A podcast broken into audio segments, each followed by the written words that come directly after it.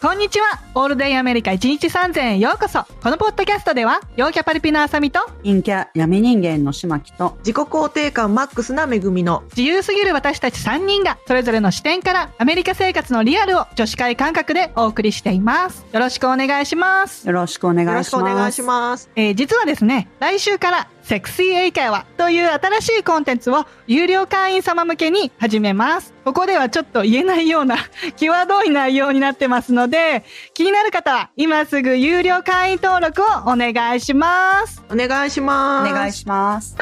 It's all day America. はい、今回は〇〇州のここがすごいです。日本でも、まあ日本っていうこう全体的なね、国っていうものがありながらも、県をまたげばちょっとこう文化が変わってきたりとかすると思うんですけども、例えばまあ北海道沖縄ですとかもかなり違うと思いますし、関東とか関西とかやっぱり違いますよね。なので、ただ、そうは言っても日本っていう全体的なものっていうのがあるじゃないですか。で、あの、それと同じようにアメリカでもですね、アメリカっていうものはありながら、州によってかなり、まあ、文化的な違いですとか、まあ、特徴っていうものがありますよね。なので、えー今日はですね、皆さんのそれぞれ住んでいる州の特徴ですとか、まあ、そこに住みながら感じていることっていうのをご紹介していただけたらなと思います。えーうんまず最初にですね、皆さんにですね、ご自分が住んでいる州っていうのを紹介していただきます。まあ、私がカリフォルニア州。そして私、めぐみがオレゴン州。ね、私、アサミックスがテネシー州。そう ですね。ね、まあ、カリフォルニア州とか、なんかこう、アメリカでよくほら、これが流行ってるみたいな感じで紹介されるものって結構カリフォルニアとか、あの、まあ、ニューヨークですとか、そういうことが多いんですけど、まあ、オレゴンはあの、カリフォルニアに非常に近いっていうことで、あの、行ったこととかがある方とかいらっしゃると思うんですけど、テネシーって結構知らない人が多いんじゃないかなって思うんですけどね。なのうで、んどうですかサミーさんのテネシー州からどうでしょうご紹介していただけますかそうだね。結構、何南部の方の情報っていうのは日本にあんまり入ってこないんじゃないかな。どそうですよね。あんまり聞いたことない人の方が多いんじゃないかなと思います。南北戦争の意識。うそうそうそうそう。 そういう感じだよね。そうそうそうそう。そう そうう。んうん今日はちょっとね、だから、あの、テネシー州のいろんな場所を紹介できるのを楽しみにしてたんだけど、まずはね、結構大きい都市が何個かあって、メンフィス、ナッシュビル、ノックスビル、チャタヌーガとかは、結構ね、観光スポットが多いんだよね。でね、南部といえばやっぱり南部料理じゃないうんはい。それもだからあんま知らないんですよね。皆さん結構ね。う。そう、確かにね。日本の方はね、うん南部は南部料理とか言われてうんも、、あ、あそれすら、あ、そうなんだ。ななんのこっちゃっていう感じなんですよねうん何のこっちゃだよね。そうそうそう確かにうん南部料理ってどんなものってわかんないと思うから、そうそうそう。わかんないですよね。もしね、南部に行くことがあれば、その、クラックベロって言って、南部、本当普通のファミリーレストランなんだけど、南部料理が食べれるのね。はいでう、うんんうん。で、あの、ワッフルハウスっていうのは結構日本でも知られてんじゃないかな。うん。ああ、そそだううねですね。知らない。知らない何ですかワッフルハウスって。え、ファミレスそう、ファミリーレストランみたいな感じなんだけど、もうちょっと、なんつうんだろう、ブレックファスト、あの、朝食の場所って感じ、うんどっちかというと。で、24時間やってるところが多くて、で、あの、なんつうの、アメリカ人の朝ごはんってこう、ベーコンとエッグとみたいな感じじゃないパンケーキの、うんコンチネンタルブレックファスト。そうそう、そういうのが出るんだよね、ワッフルハウスで。もちろんうんワッフルも美味しいんだけど、う ん結構ね、あの、地元のそのチェーン店って感じで、あの、もう朝ごはんどこ行くっつったらワッフルハウス。あと飲み会っていうか、 外で飲み飲み歩いて、もう夜中とかになっちゃって2時とかに空いてるとこってワッフルハウスしかないから、酔っ払って潰れて最終的にたどり着くところがワッフルハウスとかみんな言うんだよね。そうそうなんか、ものすごい、なんか、でも、南部ではものすごいたくさんありますよね、あの、ワッフルハウスって。そうそうそうそうなんか、なんかね、あのね、うんなんだろう、なんかね、すき家とかね、あんな、なんか、スキューと かね。そうそうそうはいはい、わかりやすい。うんそうそなるほう。ど。うん、すごい、あの、フラット行ってみたいな。そうそう、フラッといける感じ。うん。うんでね、飲み物で言えば、ジャック・ダニエル。あの、ウイスキーだね。うあん。ーはい有名ですもんね、ありますもんね、あそこにね有名有名。そうそうそう。あと、あの、ムーンシャインってこの間多分食べ物のエピソードの時に紹介したんだけど、うんあの、うんムーンシャインってこう手作りであの作ったお酒とか、密造結構酒みたいね な。、そうそうそう、密造酒ね。 あれの、なんかもう今はムーンシャインのブランドがあって、ツアーとかができるんだよね。そのムーンシャインのテイスティングができる。うんそうそうそう、そういうのもあるしあ、うん。で、あと、南部の人は結構これにはうるさいと思うんだけど、バーベキューとかホットウィングス。うんーあー。あの、日本のバーベキューと違うんですよね。 そうそうそう。日本で言うバーベキューってなんかこう、みんな外でやるバーベキューってイメージがあるけねど。肉と野菜を焼くみたいな感じあだ そうけそうそうど、そう。うん。串に刺して、うん、そうそうそうそう。だいぶ違いましたよね。だいぶ違うね。こっちのは、あの、長い間、こう、グリルして、あの、味付けをして、こう、柔らかい、すごい柔らかいお肉にして、サンドイッチとかに挟んで食べるんだよね。それがバーベキュー。そうそうえーあれの味にはね、結構、うちの旦那もめちゃくちゃうるさいね。えー、そうなんだ。ここのはそうでもないとか。うん、そうそうねそなうんか確かコンテストとかありますよね、バーベキューの。あ、あるあるある。結構大きい、そのねコンテストも。う。うんそうそう。だから、一家に一台だね、グリルは。 南部は。うは。ん、そうそうそう。で、あとね、場所で言うと、グレースランドとかあるんだけど、その、グレースランドはメンフィスにあるんだけどね、あのね、今結構ね、ゲトになっちゃってて、 だんだんこう、はいはいそのゲトのエリアがこう、年を重ねるにつれて広がっていくじゃん。うん。んそうなんですよね。そうそう、だからね、はい結構ね、うんうん今はゲトになっちゃってるから、行きたい人は 気をつけてうん行った方がいいね。 なるほどね。何があるんですか、そのグレースラウンドは。あグレースランドにはね、あ何の、エルヴィス・プレスリーが、あの、住んでた場所、豪お邸、うすごい大きい家なんだよね。うん、そのツアーができる。有名なんなかのすごい、テネシー州そうなんだ愛がけすごいある。そうだねありますよ。エルビス・プレスリーってなんかうん。テネシーの、メンフィス、テネシーとかなんか歌ってますもんね。そうそうそうそう。うんうんそんな歌っ感じてるだよ歌ってる。うん、そう、メンフィスといえばエルヴィスって感じ。うん。ねえそうですよね。あとね、国立公民権運動博物館、ナショナルシビル・ライツ・ミュージアム。あーあそううだん。だってあれですもんね、あの、なんだっけ、なんか、黒人差別のキング牧師が喋ってる、すごい有名な写真とかありますよね。メンフィスうでん、キング牧師の、あの、撃たれた場所とかもすごい有名だし、そうですよね。ううんん、そこもね、見学できるから、あの、それを知りたい人とかは。うんあとなんかあのうバスボイコット活動とかも、ああ、そうだ、テそうネだ、シーそじうゃなだ。かったです。そうそうそう、そのバスも見れるし、結あ、そ構うね、なうんんだ。へそーの、シビルライツに関しては結構見れる場所がいっぱいあるし、あやーっぱさっきメグミックスが言った南北戦争とか、その南北戦争に関わった場所とかも結構あちこちにあるんだよね。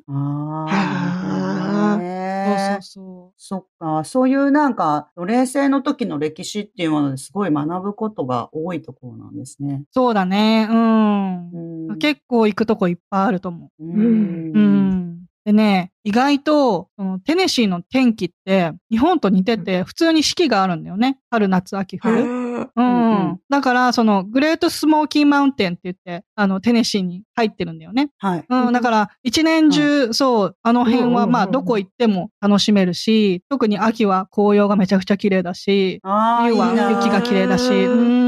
うんだから、スモーキーマウンテンっていうだけあって、ほんとね、霧がすごいかかるの。山にああ、。そうそう。ずっと霞がかってるみたいな感じなんですそようね。そうそうそう、すごい綺うん麗だから、うん、山のね、うん上の方まで上がれるから、ぜひみんな行ってみてもらいたい場所。うんそっかそっか。そうそうそう。結構ね、今紹介したところもあるんだけど、ね、いっぱいね、あの、有名スポットがあるんだよね。で、うん、いや、ありますね。うん。そうそう、テネシー州って結構みんな地図でどこって思うかもしれないんだけど、あのはいね、うんうんアメリカのなんつうの、まあ南部っていうほど下でも ない、でも真ん中でそ線をうなんです引いよたねらちょっそうと下でもないんですよね。そううん、わかるわかる。そうそうなんだよね。ちょっでと真ん中よりちょっと真ん中寄りの下の、真ん中そうね、あの、ちょっと東寄りね、右寄りなんだけど、すごい横長だから、端から端までうんうんうね、ん多分8時間ぐらいかかるんじゃないかなっていう感じの長さなんだよね。うん。で、 8時間っていうのは、その車で高速移動してみたいな感じですかあ、そうそうそうそう、車で高速移動して。そうだね。うんう、うんでね、そうですテネシー州といえば、音楽ね。うんうん音楽に関してはすごい幅広くあるんだけど、カントリーミュージックとか、あの、バンジョーとかを使うブルーグラスとかも、うんうんうんあの、ナッシュビルですごい有名だし、あとね、魂の曲っつって、R&B とかソウル、ブルース、はい。ロックンロール。うんうんあの、さっき言ったエルビスがロックンロールを広めた感じだよね。うんうん。で、はいそれはあの、メンフィスが有名なんだけど、そのメンフィスはもうミュージックの街って言われてて、ビールストリートって言っそうなんて、だそうあの、ダウンタウンにバーとかライブでミュージックが聴けるお店がいバーって並んでるのね。うん。であー BB キングのお店とかもあって、本当へーもう週末っつったらみんなそこにビールストリート行くか、みたいな感じ。で、本当うんみんな好きなとこに行って、もうどの店行ってもライブのミュージックが聴ける感じ。うんうんうんうあん。で、お店によ音っ楽てす、ごい盛んなんですよね。そうそうそうそう。うんうんで、お店によってちょっとまあ違う曲が聴けるかなみたいな感じ。うんんうん。でね、あの、ビールストリートに、あの、最初、こう、留学して、語学留学した子たちと、その、友達と、その兄と、旦那、まあ、その、その時はもともと彼氏だったんだけどね、その時に、みんなでビールストリートに行って、私が、外でも音楽かかってるから、踊り始めたのね、道で。そしたら、うんあの、兄も、あの、もともとダンサーだから、二人で踊り始めたのよ、その真ん中、道の真ん中で。はそいしたら、 すごい。 そしたらね、縁ができちゃって、こう、なんつうの、 クラ ウド。客の、へうんストリートパフォーマンスみたいな。そうそうそう、そんな感じになっちゃって、なんか順番にみんなで踊るみたいな感じになっちゃって、すっご い大盛り上がりになっちゃったことがあるんだよね。さすが。そう、そういう感じ。さすがうん、南部の人は本当ね、フレンドリーだし、ノリがいいえね。ー、そうなんだ。うん、そうえそうー、そう。全然知らなかった。うん。いや、一回行ったらね、意外と楽しいと思うんだよね。なんか、なんもないんじゃないって思われがちだけど。うん。はい。面白そうそう。うんい。その、治安的にはどうなんですかあのね、治安は、まあ、道を間違えなければ 大丈 夫。だから、道を間違えここなはけ行れくなば。みたいなところ一応あるんですよね。ここは行っちそゃうダそメうみたいなとそう、ろがあうん、るですこよのね。道は危ないよって言われるとこは、まあ、地元の人に聞くとか、その案内所で絶対聞けると思うから、そこに行かなければ大丈夫だし、その観光スポットに行ってる限りは多分大丈夫だと思うんだよね。うー ん。うん。まあ、一そ応っかそっ気かをつけながら。うーん隙を見せないようにね、日本人観光客って、隙ありますみたいな感じだとちょっとやばいけど、うんとりあえず360度見回しながら 行動してれば大丈夫だと は思う。えーなるほどね。そ行うってみたまいな。あ、テネシー州はそんな感じかな。めぐみさんは、はあいれでどうですか、オレゴンはどんな感じオレゴンです州か。。はい。はいオレゴン州はですね、あの、アメリカの位置的に言うと、ひ西海岸、カリフォルニアの上、上っていうか、まあ、北ですね、で、ワシントン州そうですのね南っていう感じで、ワシントンとカリフォルニアに挟まれてる、あの、海沿いの県じゃないな、 州なんですけど、うんうんうん。でっかくて、あの、アメリカ50州の中で10番目とか確か、それぐらい結構大きめの州なんですよ。だから、へーそそうで、日本の方だと多分あの、昔80年代に日本でやってたドラマで、オレゴンから愛っていうドラマが昔あったんですけど、それを知ってる方だと、結構オレゴンのね、イメージ持ってる方いると思うんですけど、その、あ、そんなのがあるんだ。そうそう、うんあの、古谷一行さんと木の実奈々さんがやってたドラマで、うん。うん、あのーオレゴンの農園を舞台にした北の国からのアメリカバージョンみたいなドラマがあったんですよ。で、それは本当農園おを、そう、農園をね、あの、テーマにしてたんだけど、まさにそういう感じなんです、オレゴンって。もう農園地帯。うん 農園っていう感じなんですけど、たださっき言ったみたいにでっかい州だから、うん。あの、実は海もあるし、実はね、あの、砂漠とかもあるんですよ。で、結構高い山があったり、そうそうう、んいろんな気候がある場所で、うん一番日本の方にとって有名なのはポートランドっていう街で、うんうんうん。ポートランドは結構パンデミックの前ぐらいの頃は結構あのアメリカで一番住みたい街っていうのランキングに1位になったりとかするぐらい結構人気の街だったんですけど、今はうね、んちょっとあの治安が良くなくなっちゃって、あーのまあ、どこもあれなんですけそどうだよね そうう。んただ、あの、結構ね、その、ポートランドはヒップな街で、あの、うん芸術、アートとか、おー LGBTQ とか、なんか結構そういう面白い街なんですけど、うん。私が住んでるのはそのポートランドから1時間ぐらい車でうん。はい南に行った、もう完全に農村 地帯。農村地帯に住んでて、周周り。りうんワイナリー、うんワイナリーに囲まれてるっていう感じ。そんな土地でございます。ワインのテイスティングとかができる感じそうです、そうです。あの、私が住んでるのがウィラメットバレーって言って、まあ谷なんですけど、うん。そこの谷の中だけでもう結構100以上ワイナリーが集まってて、えーうん。で、結構テイスティング、なんだろうな、テイスティングパスポートみたいなのが発行されてて、うんそのパスポート持って、こう、スタンプラリーみたいな感じでいろんなワイナリー回ったりとか、うわー、で行きるきっていう。たい。そうそう。あとね、あの、うんビールの、こう、マイクロブルワリーとかも結構盛んで、うんうんうんマイクロブルワリーがたくさんあって、うん。そういうところも巡ったりとかも楽しいし、うん。うん。まあそういうこう農産物がすごい豊かです。 まあ田舎のだあけーそうに。なんだね。うん。そうそうそう。そう。で、まあ、私のおすすめ、ポイントとしては、まあ、こういうあの、住むってなったら、やっぱり田舎暮らしが好きな人にはいいと思いますけど、うん。ちょっとこう、都会暮らしが好きな人にとっては結構退屈かもしれない。あるよ ね、そういうのね。うん。うんただ、田舎暮らしが好きな人にとってはいいなって思うのは、やっぱりなんか、例えば、あのー私が一番最初にオレゴンに引っ越してきた時に、ちょっと Airbnb に2ヶ月ぐらい住んでた時があって、長っその、そうそ うう、んあの、家をね、探すまでね、そこに滞在してたんだけど、うん、そうなんだね。うん。うん、そう。で、そこのお家の方は、馬飼ってました。馬あさあんー、すごい、と。さすが。そうう。ん。そう、だからペットが馬とか、あとね、ん結構アルパカ飼ってるお家も多くて。すごいアルパカとかラマ。そう。あーうんだからへーそういう規模です。規模感は。うんなるほどね。だって自宅で飼ってるってことですか、それは。うん、そうです、そうです。自宅に、あーあ、のー、なんていうのかな、馬小屋とか、あと馬が走り回れるようなフィールドもついてたりとか。あー、すごい。ねうん。あそうそうそうそあ、うそれが普通なんだね。結構、なんか何でも大きい。そう、あ、もちろん、あの、酪農をやってる人もね、多いですし。ああ、そっか。そう、うちの、私はサブディビジョンに、サブディビジョンって言って、あのーなんていうのかな、住宅エリアに住んでるんですけど、住宅うん、そうそう、住宅街に住んでんだけど、そこの、にもちょっとちっちゃい湖がくっついてて、そこにもね、ヤギ飼ってる人とかいますよ。すごいいそ う結うん構住、宅街で。うん。うん、そう、だ結う構んあの、動物はいっぱいって感じ。あそうだと、ね。大自然。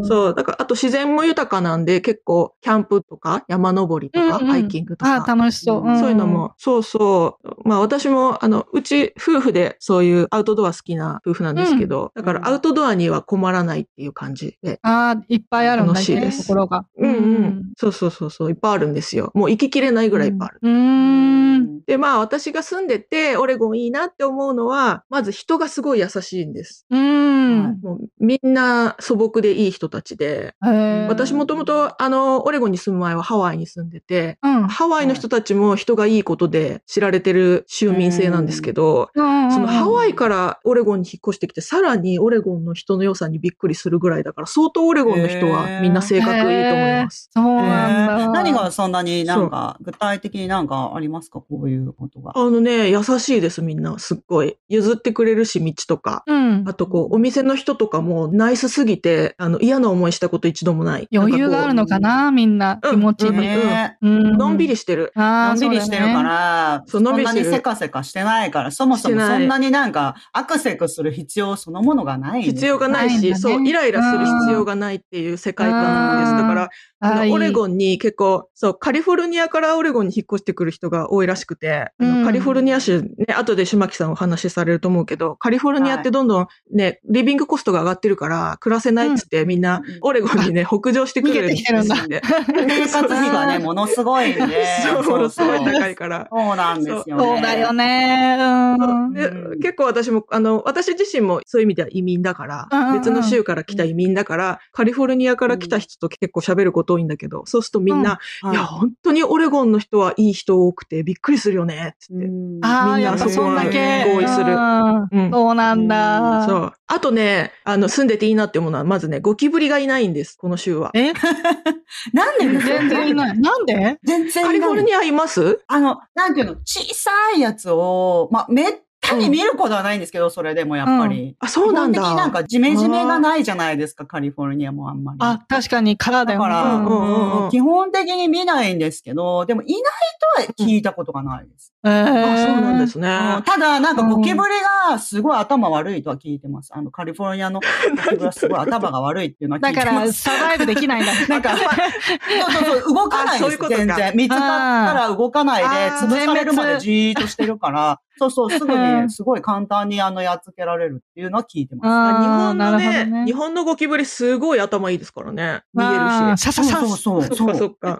うんうんえ、うんなんでいないんだろうね、オレゴン。いや、多分ね、気候だと思います。寒いからかな。あの、オレゴンはね、湿気はあるんですよ。あの、特に今のこの冬の時期って、まあ冬というかまあ今春先ですけど、この時期って雨季なんですね。だから雨降ってんですけど、うんでもね、ゴキブリはね、いないんですよね。だからそれが一番私にとってはグッドポイント羨ま一つしっい。て。うんうんテネシーはいるんだ。いるいる。いろんな虫がドアの隙間から入って くる。。そうなんだ。あー自然豊かですよね、すごくねそうそうそうそうなんか普通に自然豊かだと、あの、だからオレゴンがそんなに自然がすごい豊かなのに、あゴキブリがいないっていうのはちょっとびっくり。ね意外と思いますねそれだけ涼しい。でも、うんなんかね、西海岸ってでも実際虫少ないですよね。そういう虫にあんま合わないですよね。うんああ、そうかもしれないですね。うんうん。うん、確かに確かに。ハエとかはね、いますけどね。うん。あうあ、んそうですね。うでもなん、かサソリとか大きいタランチュラとかも、まあ、いないですしね、こっちは。うん、んそうですねうん、うんん。あとね、オレゴン州は消費税がないんです。え消費税が。がなはい。いはいはいセールスタックスが0%。うん。そうなんですよね。あれいいですよね。だかそうら、あの、ほら、会社とかよくやってますもんね、オレゴン州に。そういう輸入、輸出入の会社とかは、あの、オレゴンそうでそうそう、こっちにね。あの、オレゴンに会社を置いて、そそうこでなね、んだ買い物をするんですよね。そう、そうする。るとお得だよっていう。へーそうそうそう確かに消費税かからないから。そう、だからさっき言ったポートランドっていう大きい都市は、オレゴンのワシントン州との県境ぐらいにその町があるんだけど、うん。ポートランドにお勤めの方とかは、まず住むのはワシントン州に住んどいて、うん買い物するときはオレゴンで買い物して、セールスタックスゼロで、ああ、でそワっシンか。トンは確か、なんか住宅、なんていうんですか、固定資産税がすごい安いとか、なんか確かそういうのがあって、うんなんか。それで結構うまくタックスを、なんだ、逃れるみたいな、そういう人も多いって聞きました。えー確かに、それできたらいいもんね。うん。うん、いや、ん大きいですよね、その、あの、税金は。高いですもん、こっち。うん。んうんはい高い。はいまあ、オレゴンはこんな感じです。いや、あいあ、いそうなんだね。いいなうんかん。いいとこだはねい。行ってみたい。うん、いいところ。うんそう遊びに来てくださいなんか近んですよねあ、行く行く。 そうそう。う。うんんチマッキーはどうカリフォルニア。実はカリフォルニアはもうほぼ思いつく限りのことは何でもあるよっていう感じですよ ね。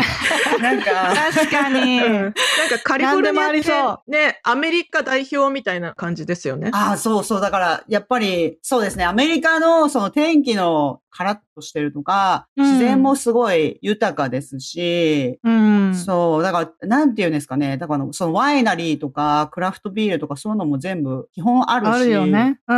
はい。音楽もすごい盛んだし、まあ何でもあるんですよ、正直。うんうんうんね、ハリウッドもあるし。はい。思いつく限りのことは、基本的に全部あるっていう感じ。うんで、だから、あの、アメリカは娯楽意外と少ないみたいな感じで、まあ、アメリカ全体で言ったらもしかしたらそうなのかもしれないですけど、うんカリフォルニアいると、まあ、基本思いつく限りのことは全部あるよっていう感じなんですよね。うんそうだよねで便利海海でも遊べるし、山でも遊べるうんし、都会もあるうし、ん夜も遊べるし、うん。まあ何でも。もあるよね、みたいな感じですかね。うん都会だよねから逆に、これって言われると、なんだろうっていうぐらなんい、だろうってな るはいそのぐらい、何でもあるんですよね。基本何でもある。あ日本人の方とかにはもしかしたら大きいかなって思うのが、まあ基本的に日本に近いじゃないですか。アメリカの中で一番日本に、まあハワイとかを除けばですけど、まあ、日本に非常にに近いので、本土からはね。だから、日本のものが比較的何でも簡単に手に入るんですよ。そうだね。おーはい。日本のものはかなり何でも手に入るし、だから日本語の、あの、例えば日本語の学校とかそういうものもあのたくさんありますし、うんあの、大体何でも手に入るよっていう。で、大体何でも手続きとかでも全部この辺りで全部済んじゃうよ、みたいな感じですかね。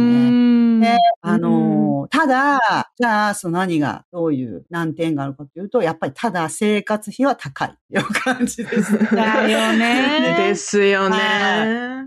ただね、私は北のカリフォルニアに住んでるんで、南とかは、あの、ロサンゼルスとかはね、そんな高く、高そうな、もちろんすごい、なんていうのすっごいお金持ちの人場所にもよるかないっぱいいるから、あうの、んもちろうんん、上を見ればキリがないわけですけれども、うん全体的にうは、そんなにめちゃめちゃ高いわけではないなっていう感じなんですよね。たうだ、んあのね、私はね、結構ね、びっくりしたのは。私はあの、この、あのパンデミックの直前か直後ぐらいの時ですけど、私は自分の家を買うのに、いろんなところを見てた時に、グーグルの本社がある、マウンテンビューっていう都市です、あそこでね、うんなんか一回、そのあたりも探してたんですよ。その時にちょっとびっくりしたのが、アフォーダブルハウジングプログラムって言って、その家を買うのに、ちょっと支援を受けないといけないっていう人たちも当たり前だけど、その、みんながみんな高い給料をもらってる人たちだけで住んでるわけじゃないから、あの、普通のその、なんていうんですかちょっとこう、もうちょっと、あの、お給料がそんなに高くないっていう職種の人にも、やっぱ街にはいてもらわないといけないじゃないですか。必要じゃないですか。そうですね。だかなら、 うんあの、アフォーダブルハウジングプログラムって言って、その、世帯年収がこれよりも以下の人は、ちょっと補助が、補助っていうかまあ、ちょっと安いエリアのお家が買えますよっていうプログラムがあるんですよ。うん。ね、うんなんですけど、それはね、年収 250K 以下の人はそれに申し込めるんですよ。そういう人たちは、お家を買うのに、補助が必要だって考えられてるわけですよ。だから、うんなるちょほっとびっどく。りしたんですよねうん。だから1ドル100円換算しても、世帯年収は2500万円だったら、あなたはちょっと支援がいりますよねっていうレベルだっていうことなんですよね。 ねそれちょっとびっくりしたんですよね。すごいですよね私はびっくりですね。い。うん、うんで今はどうか知らないですけど、今はもしかしたらもっと上がってるかもしれないなって思うんですけど、うん、そうあかも。の、その時は、なんていうんですか、いろいろ不動産見せてもらってくれてる人がさ、って言ってて、それ最初冗談かなって思って、あれ言い間違いなのかなって思って、まあ、うん150、なんていうんですか、15万ドルとかだったうらまだとか思って、15万ドルとかじゃなくてとか言って、聞いたら、いや、ん25万ドルで、マジっすかってなったんですよ。そうなの20うん、 25万ドル以下だったら、ここでは家を買うのに支援が必要だっていう世帯年収がね、だからちょっとびっくりしましたね、その時は。うん。だからやっぱり、あ今は知らないですけど、どういう感じかは。でもその時はすごいびっくりして。うんで、うんあの、やっぱり、リビングコストその、生活費っていうか、家ですね。家が高いんですよね。その、うん、あの、うんもち不ろ動ん、産がなんていうの、うんはい。もちろん生活費自体も全体的には高いかもしれないけど、まあ、そうは言っても、あの、みんな自炊でとかずっととかって生活すること自体は、あの節約の方法っていうのはいろいろあるじゃないですか。ただ、うんやっぱり習い事ですとか、あの、お子さんがいたらね、うん習い事ですとか、うんそういうのとか、あとこう、やっぱり家ですよね。うんハウジングっていうのが、どっか住むところを探すっていうことになると、一気にドカンと高いなって思いますね。ななるほどね郊外行ってもね、結構するんですよね。郊外に行っても。だから本当に、あの、ワンミリオンとかだと、もう小屋みたいな。なえ小屋なんかそのワンルーム。はい、もう、なんうんでもう、あの、すごい状態なの。だから、そもそも、その1億、1ドル100円換算で、まあ、今そんなことないですけど、うんまあ、そうやって考えても、1ミリオンだと、うん何1億円ですよ100万ドルだね。と、その100万ドルで買える家っていうのは基本的にないって考えた方がいいかなっていうぐらい。 うん。 1億円で買える映画ないんそんだ。そうそう、そんなうぶ、んそんな物件自体がないみたいな感じ。うん。あはい。だから、やっぱり高い、あの、もちろん、すごい、あの、郊外に行けばあるのかもしれないですけれども、基本はないなっていう感じですね。だから、すごい高いうんーなとは思います。ただまあ、あの、思いつく限りのものは何でもありますよっていう感じですね。うんなの便利だね。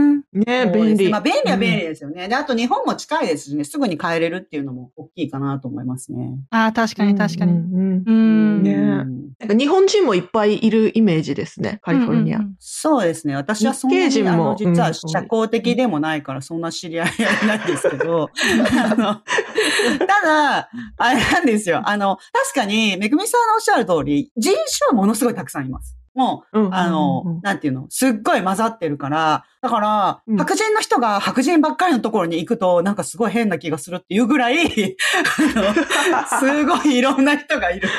うんああ、そうか。は。はいわかりますだから白人の方が、白人の方なのに、いや、なんか、この前行ったとこ白人しかいなくて、みたいな感じの話をしちゃうぐらい、そううんうんうんうんうんうんなんですよ。で、だからなんかこの前、何会社の人と喋ってて、その方自身は白人の方なんですけど、いや、なんかこの前行った時、この、こういう子供の習い事に連れてったら、なんか白人の子しかいなくて、すごい変な感じだったみたいなこと言わ れて。そのぐらいもうみんな混ざってますね。うん、あ本あ、当にすすごごい。い混ざうってる。うんん。うん。はいだから、あと、アクセントとかにも慣れてる人が多いですよ。いろそんな。れいいよね。なんていうのね、それいい。そうそうそうそう。で、もうちょっとこれが、やっぱりカリフォルニア州でも、ちょっと外に出ると、私もやっぱり日本人のアクセントあるから、うんもう一回行ってみたいな感じになることとかあるんですけど、どうしても。うんカリフォルニアにいるとう、んやっぱそういうのあんまりない。みんなやっぱり慣れてますね、アクセントに。えー、すごい。うんいろんな英語を聞いてるっていう感じ。はいうんうん。それはそっか結そっ構、かうん、すごい楽かもしれない。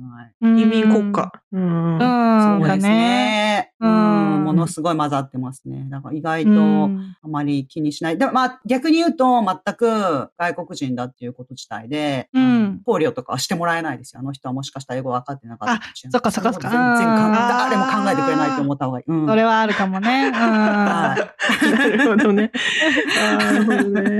はい。うんそっかそっか、だいぶ違うな。オレゴンはね、あの、ほとんど白人ですね。今、うんウうんうんィキペディアを見たら、オレゴンの、えー人種構成、白人が78.5%。えー、すごい。アジア系は3.7%って書いてある。少な。すごい少ない あ ーうあんでもなんか、デモクラフィックっていう意味では、あの、確かうに、んその、なんていうんですか、白人の方多いとか、アジア人が多いとか、なんかその、数の多さ、少なさっていうのはあるんですけど、ただまあ、大うんう体ん、どんな人でもいるみたいな。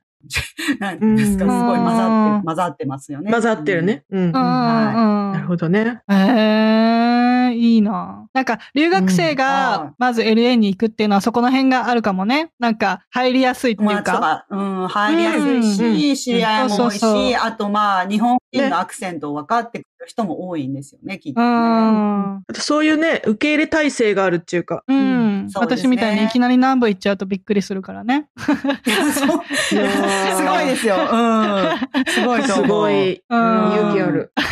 はい。ただでも、うんその方が、やっぱりこう、慣れるのも早いかもしれないですよね。まあね、それはあるかもしれないね。うんうん。うん確かに。まあ大体ね、なんかこう、州によってかなりいろいろ特徴ありますし、もう多分ここでは言えないぐらいたくさんあると思うんですけど、うんまあそそれでもやっぱりなんとなく全体的なアメリカっていうものもあるっていうか、皆さん、日本もそうですよね。日本も全体的に日本っていうのがあって県が違うみたいに、皆さんそれ感じてらっしゃると思うんで、なんかいろんな州に行くたんびにとか、アメリカでもいろんな州に行ったりとか、いろいろして、ううちにだんだん分かってくるっていうか、 っていうんですか。 なんかアメリカってこんな感じなんだ、みたいな、やっぱり全体的な特徴もすごいあるなって思うから、自分の州しか知らないけど、これがアメリカじゃないんだよなっていうのもまたちょっと違うかなとは思いますね。やっぱりそれもアメリカで、なんか全体的に、あのみんな結構エッセンスを拾って、やっぱこういう、アメリカ全体でこういうところっていうふうに、意外と正確にね、把握してらっしゃるんじゃないかなと思います。うんまあ、住んでるとね、身についてきますよね、感覚が。うん意外とね、なんか、あの、日本人の方やっぱ来て、住みながら、あの、それなりに全体像みたいなものも結構把握してるなって思いますね。うんそうだね。うんうんうんはい。えー今回は〇〇州のここがすごいでした。えーこんな感じでいつもお送りしているのですが、Apple Podcast、Spotify、Voicy、YouTube などでレビューやコメントを残していただけたら嬉しいです。オールデイアメリカ .com にはお便り箱もありますので、皆様からのご質問など3人一度楽しみにお待ちしております。オールデイアメリカ1日3000は毎週金曜日の配信です。このポッドキャストが皆様の楽しい一日を過ごすきっかけになれたら嬉しいです。えーお相手は私めぐみと、しまきと、あさみでした。では次回のエピソードもお楽しみに Have a Have a good good day! day. Yep, it's all day America. They're breaking in again.